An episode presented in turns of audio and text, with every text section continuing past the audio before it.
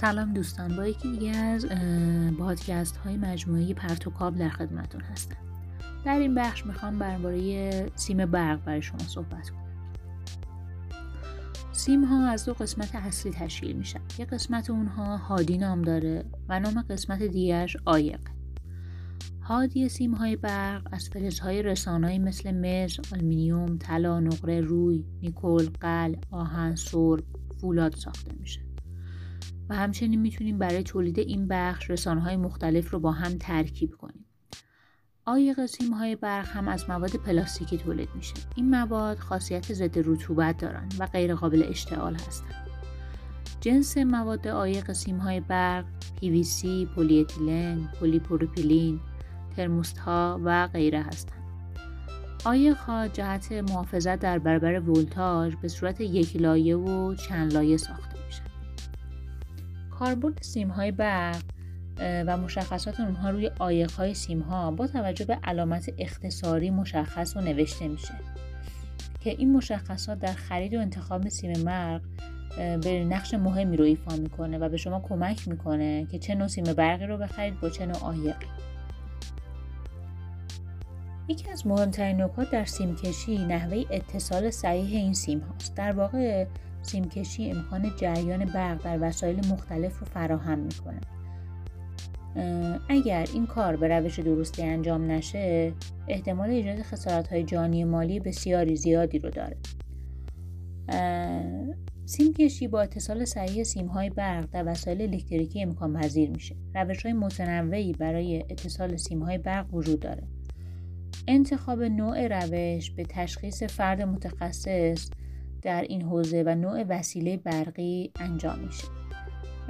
لحیمکاری، نخ، پایانه های حلقه، پیچاندن، چنگ زدن، بلوک ترمینال، پرچ. اینها و حالا راه های دیگه هستن که اتصال رو انجام میدن.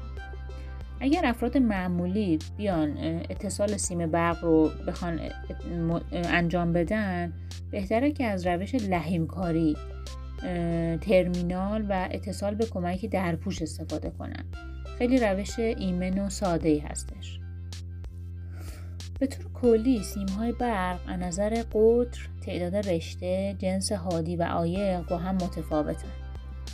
تفاوت های سیم برق در ساختار باعث شده که هر کدومشون در موقعیت خاصی کاربرد خاص خودشون رو داشته باشن.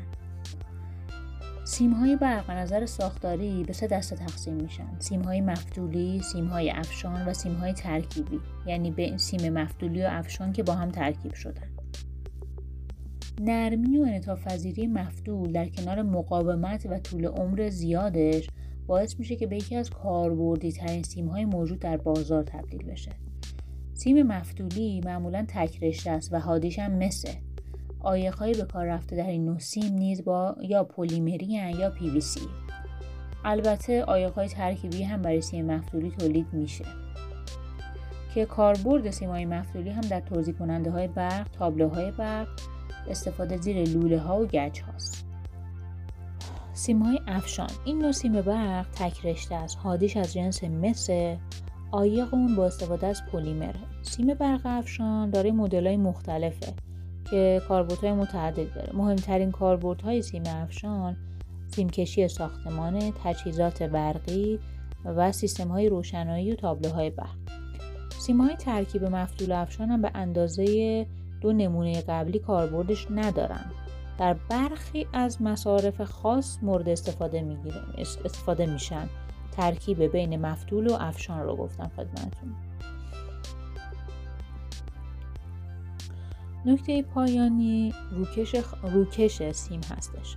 روکش خارج ترین لایه در سیم برقه. کاربرد روکش در سیم های برق به منظور آیخ کردن سیم های رسانا و محافظت از اجزای داخلی اون در برابر تغییرات شیمیایی و نیروهای فیزیکی که به سیم برق وارد میشه هستش. روکش سیم های برق اونها رو از خوردگی، سایدگی، پوسیدگی، رطوبت و آتش حفظ می‌کنه. برای روکش سیم های برق از مواد مختلفی استفاده میشه. ممنونم از توجهتون.